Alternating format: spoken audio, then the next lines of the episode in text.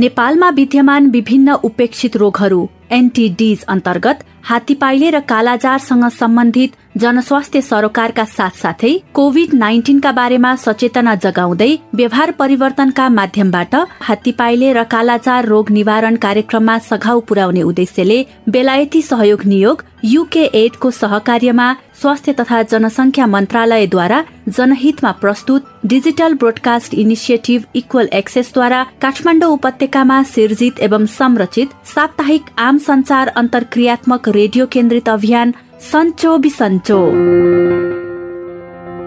नमस्कार। नियमित साप्ताहिक रेडियो लहर सन्चो बिसन्चोको यस नयाँ भेटघाट र भलाकुसारीमा तपाईँ प्रिय सहभागी श्रोताहरूलाई स्वागत गर्छौ। म उपेन्द्र। र म अचला। कालाजार हात्तीपाइले र कोभिड नाइन्टिनका बारेमा जनचेतना जगाई उपेक्षित रोगहरू निवारणका कार्यक्रममा सघाउ पुर्याउने उद्देश्यसँगै हरेक साता जस्तै आज पनि हामी आएका छौँ। आज कार्यक्रम लहरको एक्काइसौँ भाग।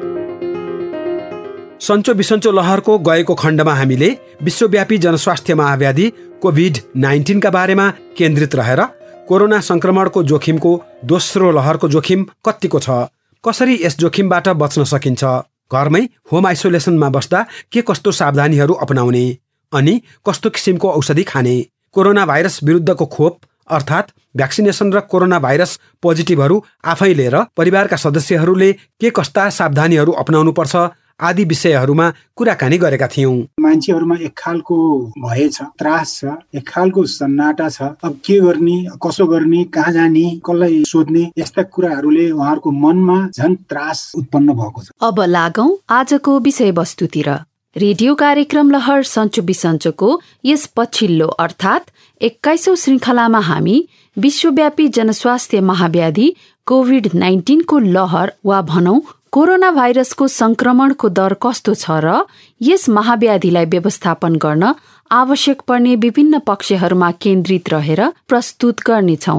झन्डै झन्डै इन्डियामा दुई तिन हप्ता अगाडि जस्तो समस्या थियो त्यस्तै छ नेपालमा पनि। दोस्रो लहरको कोरोना भाइरस छिमेकी मुलुकबाट आएको भेरिएन्ट र म्युटेन्टबाट भन्ने सुनिन्थ्यो र अहिले आएर तेस्रो लहरको कोरोना भाइरसको संक्रमणको कुरा पनि सुनिएको छ।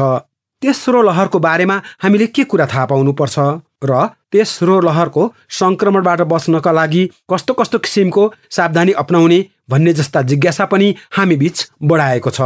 सरुवा र संक्रामक रोगहरूको महामारी र पेन्डेमिकको बारेमा आधुनिक चिकित्सा विज्ञानको उच्चतम विकास भइसकेको आजको यस मितिसम्ममा संक्रमितहरू बीच पर्याप्त एकापसी दूरी समुचित तरिकाबाट मास्क र फेस सिल्डको प्रयोग अनि सफा पानी र सफाई धुलाई अर्थात् सेनिटाइजेसन र डिसइन्फेक्सन अर्थात् वासको आवश्यकता हाम्रो पुस्ताले यसपल्ट राम्ररी थाहा पायौं। यसैले होला एउटा अन्दाज गर्न सकिन्छ कि यसपल्ट डेङ्गी झाडा पखाला र लामखुट्टे जन्य संक्रमणको चर्चा थोरै मात्रै सुन्यौं जसले गर्दा अझै पनि भेक्टर बोर्न अर्थात् किटजन्य रोगहरू जस्तै कालाजार हात्तीपाइले डेङ्गी औलो आदिलाई कम गर्न सघाएको मान्न सक्छौं। गत साल दुई हजार सतहत्तर भित्रेदेखि यता कोभिड नाइन्टिन विश्वव्यापी महामारीले सतायो र अब त मुक्ति पाइन्छ कि भनेको त झन् यसपल्टको नयाँ वर्ष दुई हजार अठहत्तरदेखि त विभिन्न भेरिएन्ट र म्युटेन्ट सहितको दोस्रो लहरले झन बढी थचारिरहेको छ। यसै सन्दर्भमा अहिलेको यस प्रकोपको दृश्य कस्तो छ?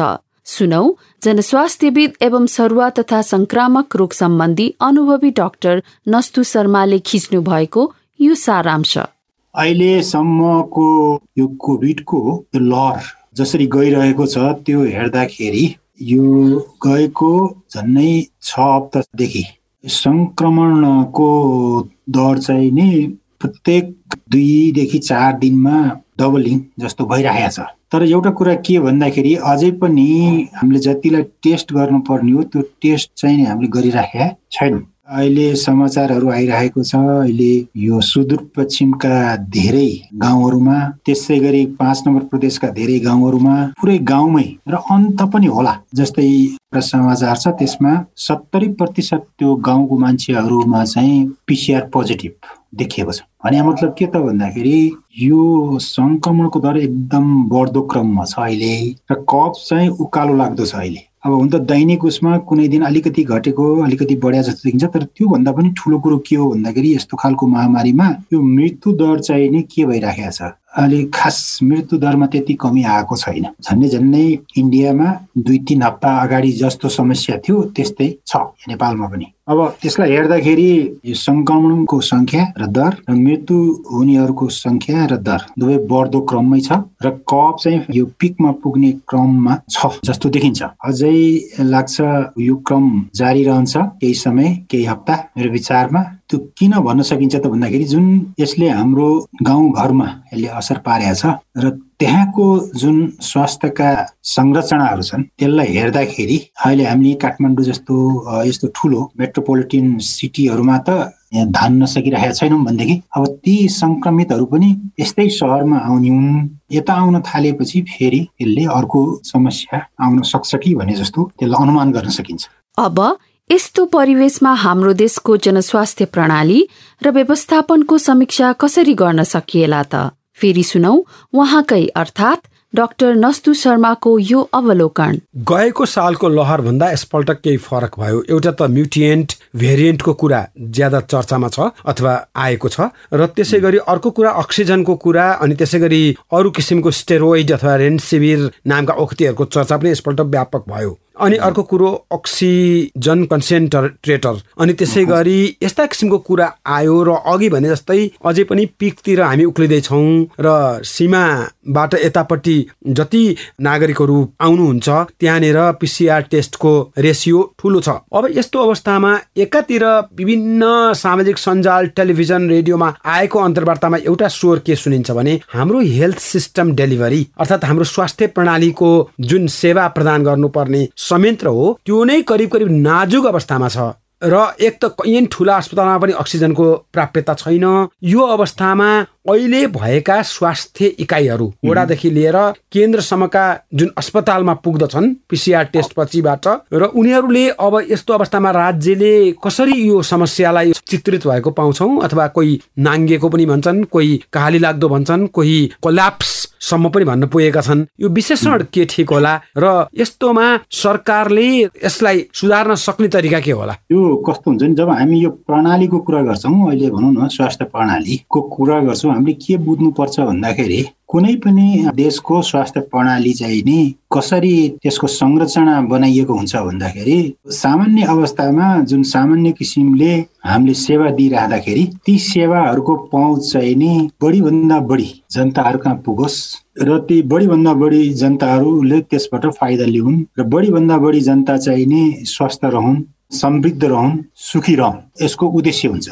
यो नेपालको स्वास्थ्य प्रणाली पनि त्यतैतिर निर्देशित छ जस्तो देखिन्छ। जब हामी प्रणालीको कुरा गर्छौँ यसको एउटा संरचना हुन्छ जस्तै अहिले हामीसित स्वास्थ्य मन्त्रालय छ विभाग छ प्रदेशमा प्रदेश सरकारहरूको पनि त्यहाँ अहिले अब स्वास्थ्य मन्त्रालय प्रदेश स्वास्थ्य सेवा निर्देशनालय त्यस्तै गरी स्थानीय तहमा पनि त्यहाँ चाहिँ नि स्थानीय तहको स्वास्थ्य समन्वय अधिकारीहरू र यो स्वास्थ्य संस्थाहरू छन्। अब रह्यो कुरा यस्तो खालको महामारीमा यी प्रणालीहरू यसलाई के भयो त भन्दाखेरि हामीले अङ्ग्रेजीमा ओभरवेल्म भयो। भने मतलब जति यसले धान्न सक्थ्यो त्योभन्दा धेरै गुणा दसौँ गुणा बिरामीहरू एकैचोटि अस्पतालमा आइदिए। अब त्यस्तै गरी विभिन्न स्वास्थ्य संस्थामा पनि आइदिए। त्यो कारणले के भयो त भन्दाखेरि प्रणाली चाहिँ नि के भयो स्ट्रेस्ड भयो।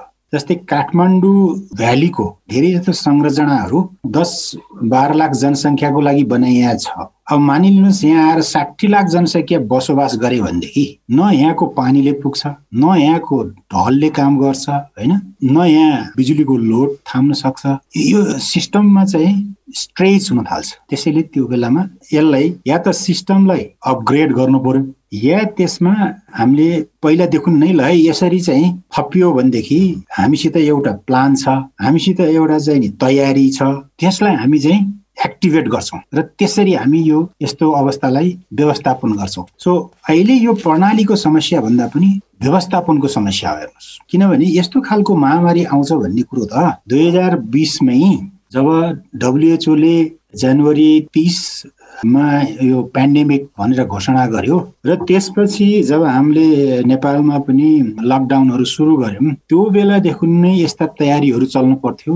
यो खालको लहरहरू आउँछ पहिलो दोस्रो तेस्रो भनेर यदि तयारी गरेर त्यही किसिमले हामीले संरचनाहरू जनशक्तिहरू जनशक्तिमा पनि हामीले खालि डक्टर मात्रै होइन नर्स मात्रै होइन होइन क्रिटिकल केयरका नर्स डक्टरहरूको तयारी होइन जस्तै यो किन आवश्यकता छ भन्दाखेरि अहिले हामीले धेरै जोड यो भेन्टिलेटर ल्याउने अक्सिजन प्लान्टहरू ल्याउने भनिराखेका छौँ। तपाईँ हेर्दै जानु होला केही समयपछि अब यो अक्सिजन प्लान्टलाई चलाउने प्राविधिकहरू नभएर अब त्यो चाहिने बन्द भयो रे भन्ने समाचारहरू आउन थाल्छ। त्यसपछि अर्को पनि समाचार आउन सक्छ। यो अक्सिजन जुन सिलिन्डरहरू छ त्यो चाहिँ नि अब भर्ने त्यसलाई फेरि बिरामीको उसमा पुर्याउने र लगाउने त्यस्ता जनशक्तिको पनि कमी हुनसक्छ। त्यो मात्रै होइन अब भोलि सिरियसलाई जब आइसियुमा राखिन्छ भेन्टिलेटरमा राखिन्छ त्यो भेन्टिलेटरमा राख्ने जनशक्ति हाम्रोमा धेरै कम छ। भेन्टिलेटरमा राखिसकेपछि फेरि त्यसलाई व्यवस्थापन गर्नलाई चाहिने जनशक्ति ती विशेष खालका तालिम प्राप्त जनशक्ति हुन्। ती जनशक्तिहरू पनि धेरै कमी छ। त्यो चाहिने अहिले चाहिँ कसरी तयारी गरिएको छ त भन्दाखेरि नर्मल यदि सबै कुरा ठिक छ भन्नेदेखि चल्ने किसिमले यो तयारी गरिएको छ। र यस्ता खालको महामारी अब यो महामारी कस्तो महामारी पर्यो त भन्दाखेरि श्वास प्रश्वास प्रणाली जुन चाहिँ मनुष्यको अति नै बहुमूल्य प्रणाली भयो। सबै प्रणाली भन्दा सबभन्दा बहुमूल्य प्रणाली हुन्छ यसलाई। यसको सबै प्रणालीमाथि यसले असर पार्छ। त्यसै गरी अब यो स्वास्थ्य पनि त्यही किसिमले दिनु पर्यो नेपालको स्वास्थ्य प्रणालीमा अहिलेसम्म न सरकारले न जनताले न हाम्रा नेताजीहरूले जसले चाहिँ नीति निर्माण गर्नुहुन्छ उहाँहरूले यसलाई प्राथमिकतामा राखेर नै राख्नु भएको थिएन। यो स्वास्थ्य शिक्षा खानेपानी चाहिँ प्राथमिकतामा पर्नु पर्थ्यो। किनभने यो प्रणालीगत हिसाबमा कस्तो हुन्छ भन्दाखेरि यिनीहरूले अरूलाई यति ठुलो असर पार्छ अहिले देखियो। यदि हाम्रो स्वास्थ्य प्रणाली चाहिँ नि यस्तो खालको महामारीलाई व्यवस्थापन गर्न सक्नको लागि तयारी अवस्थामा रहेको भए हामीले कैयौँ कुराहरू चाहिँ त्यसलाई चलाइराख्न सक्थ्यौँ स्वास्थ्य प्रणालीको समस्या भन्दा पनि स्वास्थ्य प्रणालीलाई जुन व्यवस्थापन गर्नुपर्ने हो त्यो व्यवस्थापकहरू र त्यो व्यवस्थापकहरूलाई जसले नीति निर्माण गरेर दिने हो त्यो कुराहरूको कमी हो किनभने बेलामा सोचेर त्यो किसिमको तयारी गरेको भए यो अहिलेको अवस्था चाहिँ नि धेरै हदसम्म कम हुन्थ्यो र स्वास्थ्य प्रणालीमाथि यति धेरै दबाव आउँदैन थियो। अनि त्यसको फल हो यो। जस्तो भूकम्प आउँछ भनेर हामीले भूकम्प तयारी गरेका थिएँ यी महामारी पनि आइरहेछन् त्यसैले हामीले यसलाई व्यवस्थापन गर्नको लागि हाम्रो स्वास्थ्य प्रणालीमा पनि त्यही किसिमको तयारी भन्नाले संरचना मानव स्रोत साधन औजारहरू होइन अक्सिजन प्लान्ट भनिरहेको छौँ नि अक्सिजन प्लान्ट सिलिन्डर आदि कुरा त्यो सामान्य जहिले नै हुनुपर्ने कुरा हो यो। त जसले नेतृत्व लियो उहाँहरूको समस्या हो र दोस्रो चाहिँ नि यो व्यवस्थापनको समस्या हो यी महत्वपूर्ण सूचना र जानकारी दिनुभएकोमा डाक्टर नस्तु शर्मा प्रति कार्यक्रम लहर सन्चो बिसन्चोको तर्फबाट हामी आभारी छौँ।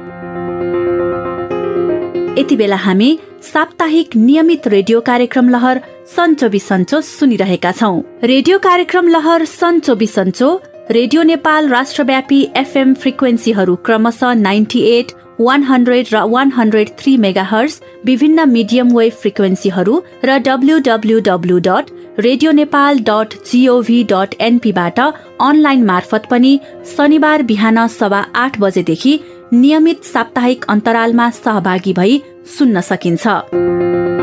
साप्ताहिक नियमित रेडियो कार्यक्रम लहर सन्चो बिसन्चोमा अब भने उज्यालो किरण कहानी माने भन्ज्याङको शून्य पालो हामी पनि जाउँ न है माने भन्ज्याङतिरै हेर्दा हेर्दै आफू पनि कोरोना सङ्क्रमित भइयो। स्वास्थ्य सतर्कता त अप्नाएकै हो तर पनि अब घरभित्रै आइसोलेटेड त भइयो तर के गर्ने कुन कुन औषधि खाने त्यति धेरै थाहा पनि छैन भनेको। एकपटक मुस्कानलाई पो फोन गर्ने हो कि? मुस्कान फेरि दुखी हुन सक्छिन्। बरु धनकुटाकी साथी जोगमायाजीलाई नै फोन गर्नु ठिक होला। उहाँले केही राम्रो परामर्श दिन सक्नुहुन्छ कि? बरु नम्बर पो कता छ।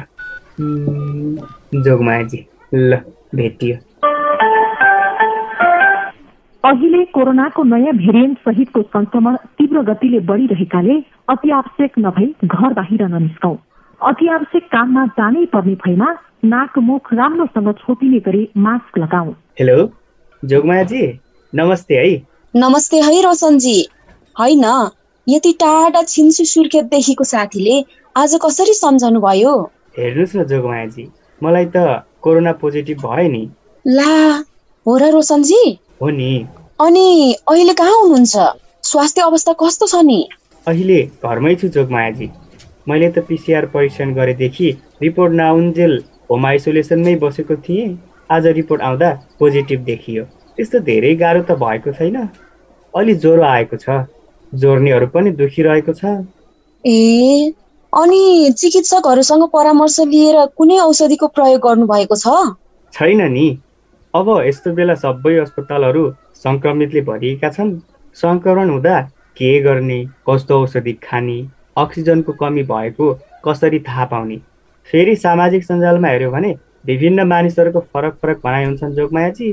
अब कुन कुरामा विश्वास गर्ने गर्ने भएर तपाईँलाई फोन गरेको? ल रोशनजी सबैभन्दा पहिले त तपाईँले आफ्नो मनोबल दरो बनाउनु पर्छ अनि अनावश्यक र भ्रामक समाचारबाट सचेत हुनुपर्छ। विभिन्न गलत सूचनालाई पछ्याउनाले आफूलाई असहज हुन सक्छ। अहिले आफूलाई त्यति धेरै जटिलता छैन भने होम आइसोलेसनमा बसी सही निर्देशन पालना गर्यौँ भने कोरोनालाई सजिलै जित्न सकिन्छ नि। त्यही त जोगमायाजी सङ्क्रमण हुँदा विभिन्न प्रकारका औषधिहरू कसैले रेमडिसिभिर भन्छन् कसैले एस्टोरोइड खानुपर्छ भन्छन् अझै जिङ्क र पारासिटामोल मात्र खाए पनि हुन्छ भन्छन्। तर त्यस्ता औषधि हामी कहाँ उपलब्ध पनि छन् छैनन् केही थाहा छैन भने। ओहो रोशनजी त्यति धेरै आत्तिनु हुँदैन। कुन अवस्थामा कुन औषधि कसरी खाने भन्ने बारे त चिकित्सकहरूले मात्र भन्न सक्नुहुन्छ। र होम आइसोलेसनमा बस्दा आफूलाई कुनै पनि खाले स्वास्थ्य जटिलता आए के गर्ने भनी बुझ्न अरू मानिसहरू भन्दा चिकित्सकको मात्र परामर्श लिइराख्नुपर्छ। आफैले अरूले भनेको र सुनेको आधारमा जुनसुकै औषधिको प्रयोग गर्नु हुँदैन पर्खनुहोस् है। म तपाईँलाई डाक्टर अनुरागको नम्बर पठाउँछु। उहाँसँग तपाईँले राम्ररी कुरा गर्नुहोला र जे गरे पनि उहाँको सल्लाह अनुसार गर्नुहोला है। धेरै धेरै धन्यवाद छ जोगमायाजी। म त कस्तो आत्तिरहेको थिएँ। तपाईँको कुराले थप ऊर्जा दिएको छ मलाई। हुन्छ म डाक्टरसँग कुरा गर्छु र उहाँले भनेको जस्तै गर्छु। हुन्छ रोशनजी आत्तिनु पर्दैन है। बढी यो बेला खानपानमा विशेष ध्यान दिनुहोस्। ताजा र हरियो तरकारी मौसमी फलफुल दाल अलि बढी खानुहोस्। अरू बेला भन्दा यो बेलामा शारीरिक व्यायाम गर्नुहोस् है। तपाईँ धुमपानको विरुद्धको अभियानमा लागेको मान्छेलाई त्यो त भन्नै परेन। तपाईँ डाक्टर अनुरागसँग एकैछिन पछि कुरा गर्नुहोला। अहिले भने मैले युट्युबमा डाक्टर बुद्ध बस्नेतले कोरोना संक्रमण भए के गर्ने भनेर राम्ररी सल्लाह दिनुभएको छ। त्यो अडियो सुनाउँछु है त। ए हुन्छ हुन्छ। बजाउनु न। ल। हामीलाई चाहिँ कोभिड नाइन्टिन भयो। के गर्ने त भन्दाखेरि हामी पानी पर्याप्त मात्रामा खाने अरूलाई सङ्क्रमण नहोस् भनेर आइसोलेसनमा रहने होइन? र हामीले चाहिँ अरू औषधि प्रयोग नगर्ने के? यो धेरै जस्तो मैले भने नि नाइन्टी प्लस पर्सेन्ट त्यसै बाटो लाग्छ। सो त्यो इम्पोर्टेन्ट कुरा हो। त्यसमा चाहिँ नि हामीले जोरदारका साथ भन्नु पर्यो तर सँगसँगै पल्स अक्सिमिटर किन्ने नआत्तिने होइन सुहाँ सुहाँ बढेको खण्डमा र डाक्टरको चाहिँ नि अनुमतिले सकियो भनेदेखि त्यो डेक्सामेथासोन प्रयोग गर्नुपर्ने स्थिति छ कि भनेर बुझ्ने। सिटामोल खायो आफ्नो साधारण खानेकुरा खायो पानी पियो ओर्यो। मोस्ट इम्पोर्टेन्ट कुरा चाहिँ नि डाक्टरको सँग सम्पर्क राख्न प्रयास गर्यो आत्तिनु भयो आहा कति राम्रो सल्लाह दिनुभयो डाक्टर बुद्धले भनेपछि पर्याप्त मात्रामा पानी पिउने अरूलाई सङ्क्रमण हुन नदिन आइसोलेसनमा बस्ने अक्सिजन नाप्न पल्स अक्सिमिटरको व्यवस्था गर्ने र डाक्टरको परामर्श बिना कुनै पनि औषधिको सेवन नगर्नु पर्दो रहेछ। कति महत्त्वपूर्ण कुरा रहेछ है जोगमायाजी हो नि। ओहो तपाईँले त डाक्टरको कुरा ठ्याक्कै टिप्नु भएछ। अनि मुख्य गरी आफ्नो मनोबल बलियो बनाइराख्नुपर्छ है त रोशनजी। तपाईँ त साह्रै सिपालु हुनुहुन्छ जोगमायाजी खासमा युवा भनेको त तपाईँ जस्तो हुनुपर्छ। कहाँ रोशनजी पनि। हामीले के गरेका छौँ? आफूले जानेको बुझेको सल्लाह परामर्श दिएका त हौ नि। झन् यो समयमा त युवाहरूले कोरोना महामारी नियन्त्रण गर्न जनचेतना कार्यक्रम अक्सिजनको आपूर्ति त्यति मात्र नभई कोरोना संक्रमितको सब व्यवस्थापनमा समेत कति सक्रिय भएर लागेका छन्। ए हो र जोगमायाजी। हाम्रो माने भन्ज्याङका सबिन ताराहरू पनि यस्तै अभियानमा लाग्नु भएको छ रे नि है? हो नि। ल शीघ्र स्वास्थ्य लाभको कामना छ है। तपाईँ निको भएपछि अझ धेरै कामहरू गर्नुपर्छ। हस् यो उत्साहको लागि धेरै धेरै धन्यवाद छ है जोगमायाजी तपाईँलाई। हस् हस्। Bye bye Roshan ji.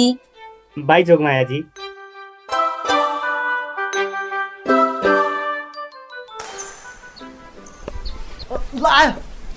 ल फेरि आयो है आयो। ल। ए रिताजी उठाउनुहोस् है उठाउनुहोस्। ल। हे हे हाम्रो पोइन्ट आयो है। लु अब त पोइन्ट लगभग बराबर नै भयो होला होइन त? अँ हुन्छ बराबर। तपाईँहरूको तेह्र हाम्रो त सत्र छ। चिन्ता नलिनुहोस् रिताजी। यो पटक चाहिँ हाम्रै जित हो। ल सर सर्भिस गरौँ त। ओहो कस्तो इनर्जी सकिएको जस्तो भयो भने। एकछिन है पानी खानु पर्यो। आउनुहोस् निशाजी हामी पनि पानी पिउँ अनि खेलौँला। आह, थाहा छ तपाईँहरूलाई शारीरिक व्यायाम गर्दा पसिना बग्ने भएकाले प्रशस्त पानी पिउनुपर्छ। सकेसम्म दिनमा पाँच लिटर पानी पिउनु स्वस्थकर मानिन्छ नि। हो नि शरदजी त्यो सँगै शारीरिक व्यायाम गर्ने मानिसले खानपानमा पनि विशेष ध्यान दिनुपर्दछ। जस्तै कार्बोहाइड्रेट कम मात्रामा प्रोटिन र स्वस्थकर वस्तुको प्रयोग गर्नुपर्छ। हो सरले ठिक भन्नुभयो। मैले पढेको शारीरिक व्यायाम गर्नेहरूले दुध फलफुल अन्डाको सेतो भाग चना आदि नियमित खानुपर्छ। व्यायाम र खानाको सन्तुलन मिलेमा मात्र शरीर स्वस्थ बन्छ अनि ड्राई फ्रुट र जङ्क चाहिँ खानु हुँदैन। आहा कति राम्रो कुरा गर्नुभयो रिताजी। कोरोना भाइरसको यस्तो महामारीको समयमा शारीरिक व्यायामसँगै खानपानमा पनि हामीले यसरी ध्यान दिन सके। हाम्रो शरीर कति स्वस्थ हुन्छ अनि भाइरससँग लड्ने प्रतिरोधात्मक क्षमताको पनि वृद्धि हुन्छ। खानपिनको कुरा गर्दै गर्दा आज साँझको अन्तर्वार्ता पनि यसै विषयमा केन्द्रित गर्ने कि? अब संक्रमण फैलिन नदिन मास्क सेनिटाइजरको प्रयोग गर्ने भौतिक दूरी कायम गर्ने जस्ता कुरा त सर्वव्यापिक नै छन्। तर संक्रमण घर घरमा हरेक टोल टोलमा फैलिरहेको बेला हामीले कुन कुन औषधिको प्रयोग गर्ने कस्ता सतर्कता अपनाउने भन्ने बारेमा पो कुरा गर्नु पर्ला हुन्छ सर त्यसमाथि यो बेलामा धेरै भ्रमात्मक सन्देश समाचारहरू आउने गर्दछन् जसले धेरैमा अन्यलता छ। यस्ता अन्यलता चिर्ने खाले कुराकानी पनि आउनुपर्छ। त्यसो भए यसो गरौँ। मसँग मन्थलीका डाक्टर अनुरागको फोन नम्बर छ। उहाँले धेरै राम्रो परामर्श दिन सक्नुहुन्छ। उहाँसँगै कुराकानी गरौँ न त हुन्न सर? ए भइहाल्छ नि। ल त्यसो भए आजको अन्तर्वार्तामा डाक्टर अनुरागलाई नै डाकौँ। जुमबाट कुरा गरौँला आवाज पनि क्वालिटी नै आउँछ। अनि त रोसीकोसीको सेरोफेरो सिन्धुली रामेछाप काभ्रे ओखलढुङ्गाका गाउँ बस्ती नगरहरूमा सबैलाई जानकारी हुन्छ। हुन्छ हुन्छ सर।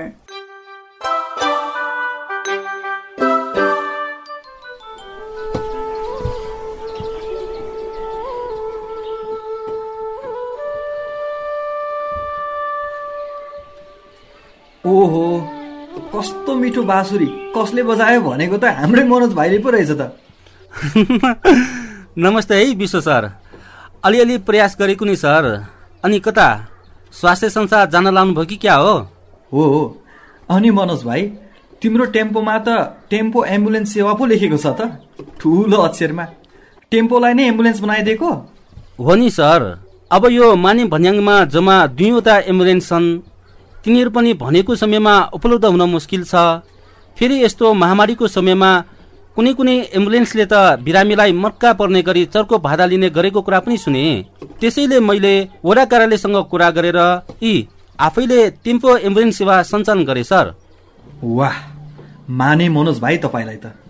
तपाईँलाई समाज सेवामा कसैले पनि जित्न नसक्ने भयो। कहिले जनचेतनामूलक सन्देश प्रचारको लागि दिनरात खट्नुहुन्छ। कहिले भने टेम्पोबाटै भए पनि एम्बुलेन्स सेवा सञ्चालन गर्नुहुन्छ। मान्छे त तपाईँ गजबै हो नि। तारिफ नगर्नुहोस् न सर। आफ्नो क्षेत्रबाट आफ्नै गाउँ समाजको हितका लागि यसरी समाजसेवा गर्नु सबै नागरिकको कर्तव्य हो नि। एकदमै ठिक कुरा गर्नुभयो मनोज भाइ तपाईँले। फेरि यो महामारीको समयमा अस्पतालमा बेड अक्सिजन औषधि धेरै कुराको अभाव छ। घरमा बिरामीलाई केही जटिलता आयो भने एम्बुलेन्स पाइँदैन। र स्वास्थ्य संस्थामा जनशक्तिको पनि अभाव छ। यस्तो बेला हरेक नागरिक आफै सचेत भई आफ्नो तर्फबाट के गर्न सकिन्छ त्यसतर्फ ध्यान दिनुपर्छ। कोरोना महामारी विरुद्धको लडाईँ त हामी सबैको साझा सङ्घर्ष हो नि। हो नि सर। आउनुहोस् टेम्पोमा बस्दै कुरा गरौँ न। तपाईँलाई म स्वास्थ्य संस्थासम्म छोडिदिन्छु अनि त्यहाँबाट म बिरामीलाई घरसम्म पुर्याउँछु। ए ल ल भइहाल्छ नि। जाउँ न त जाउँ। म चाहिँ पछाडिको सिटमा बस्छु है त। हस् सर। यी सेनिटाइजर पनि छ। अनि ठुलो नम्बर प्लेट पनि ताँसेको छु सर मैले त। यति भयो भने जसले पनि फोन गर्न सक्ने भयो नि। आहा प्यासेन्जर सिट र ड्राइभर सिटको बिचमा कस्तो राम्रो प्लास्टिकले बारेको मनोज भाइ तपाईँले। यसले त सङ्क्रमण फैलिनबाट जोगिन्छ नि। हो नि सर। मैले त जनस्वास्थ्यका मापदण्ड पूर्ण रूपले पालना गरिरहेको छु। अनि लोक कल्याणकारी सन्देशहरू पनि यी साउन्ड स्पिकरबाट बेला बेलामा प्रसारण गरिरहेको छु नि। ए हो र? कति राम्रो। ल अहिले पनि बजाइहालौँ न त। ए ल एकछिन है त सर। ल ल बज्यो। ल अब मिसन अस्पताल रुमजाता र स्वास्थ्य संस्था सबैतिर जानुपर्छ। ए भइहाल्छ नि ल ल। यसरी आजको उज्यालो किरण कहानी माने भन्ज्याङमा हाम्रा साथीहरू दीपक निशा रिता जोगमाया रोशन विश्व र मनोजले कोभिड नाइन्टिन विरुद्ध उत्साह जगाउँदै जुझ्ने तरिकाहरू सिकेर सिकाए। नियमित साप्ताहिक प्रस्तुति रेडियो कार्यक्रम लहर सन्चो बिसन्चो देशभरिका विभिन्न पालिका र जिल्लाहरूमा सञ्चालनरत विभिन्न फ्रिक्वेन्सी एफएम रेडियोहरूबाट पनि सुन्न सकिन्छ। साथै Kantipur FM ninety six point one र one hundred point eight mega मार्फत पनि देशका विभिन्न भूभागहरूमा सुन्दै सहभागी हुन सकिन्छ। रेडियो कार्यक्रम लहर सन्चो बिसन्चोमा आफ्ना विचार र पृष्ठपोषणका लागि दुईवटा आइभीआर टोल फ्री नम्बरहरू क्रमशः एनटिसी प्रयोग गर्ने सहभागीका लागि सोह्र साठी शून्य एक शून्य शून्य सात सय एक अर्थात् one six six zero zero one zero zero seven zero one र एनसेल प्रयोग गर्ने सहभागीका लागि अन्ठानब्बे शून्य पन्ध्र एकात्तर सात आठ नौ अर्थात् nine eight zero one five seven one seven eight नाइनमा आफ्नो स्वरमा रेकर्ड गराउन सक्नुहुन्छ। प्रतिक्रिया पृष्ठपोषण रेकर्ड गराउँदा कृपया आफ्नो नाम पालिका र वडासहित बताएर आफ्नो विचार रेकर्ड गराउनुहोला। यिनै अन्तर्वस्तुका साथ प्रस्तुत कार्यक्रम लहर सन्चो बिसन्चोको आज प्रस्तुत यस एक्काइसौँ खण्डबाट कार्यक्रम उत्पादन सहकर्मीहरू निरोशन भूपेन्द्र गोविन्द सबिन पवन र अनुसँगै म उपेन्द्र। अनि म अचला विदा माग्छौ। अर्को हप्ता यसै समयमा फेरि पनि यसै गरी भेटघाट गर्न आउने नै छौ आजलाई नमस्ते, नमस्ते।